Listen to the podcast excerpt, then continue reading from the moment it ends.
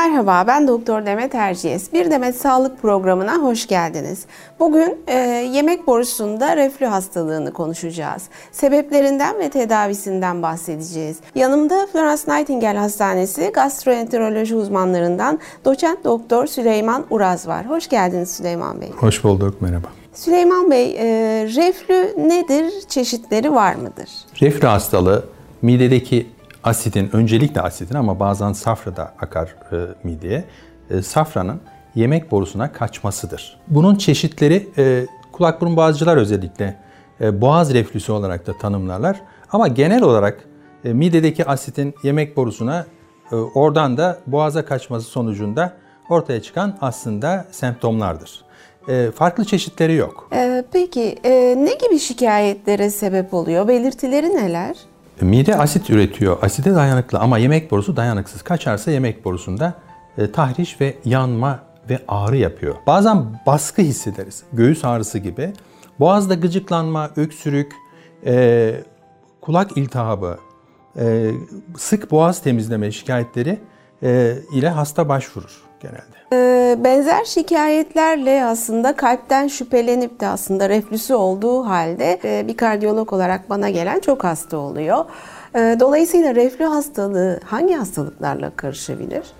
Tabii reflüde asit kaçınca yemek borusuna göğüste sıkışma ve ağrı yemek borusunun spazmına bağlı ağrı olabiliyor.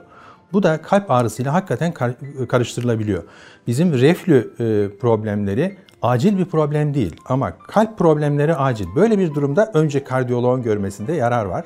Ondan sonra biz kardiyak açıdan bir şey yoksa biz reflü açısından değerlendiririz. Ee, peki bu şikayetleri ya da reflüyü e, önlemek için bir takım tedbirler var mıdır? Beslenmemizde nelere dikkat etmeliyiz? Tabii asıl e, dikkat edilmesi gereken bu tedaviden önce.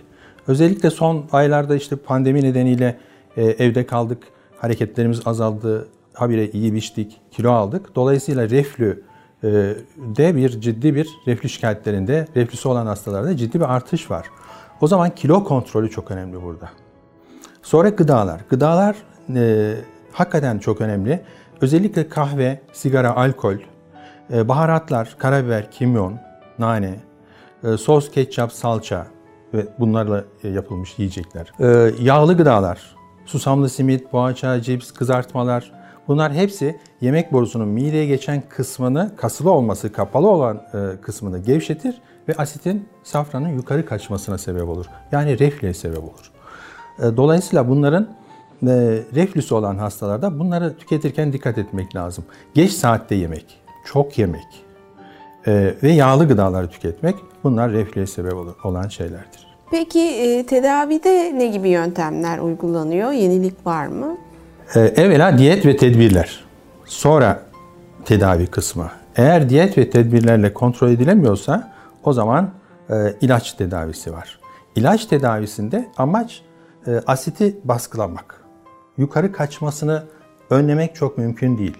Yani reflüyü önleyemiyoruz ama asiti baskılıyoruz. O durumda light asit, soft asit yapıyoruz yani.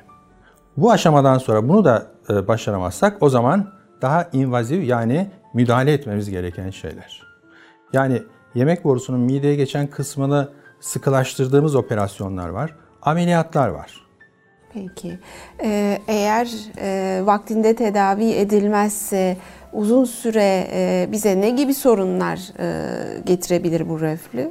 Asitin yemek borusuna sürekli kaçması yemek borusunda e, yaralar, ülserler oluşturuyor.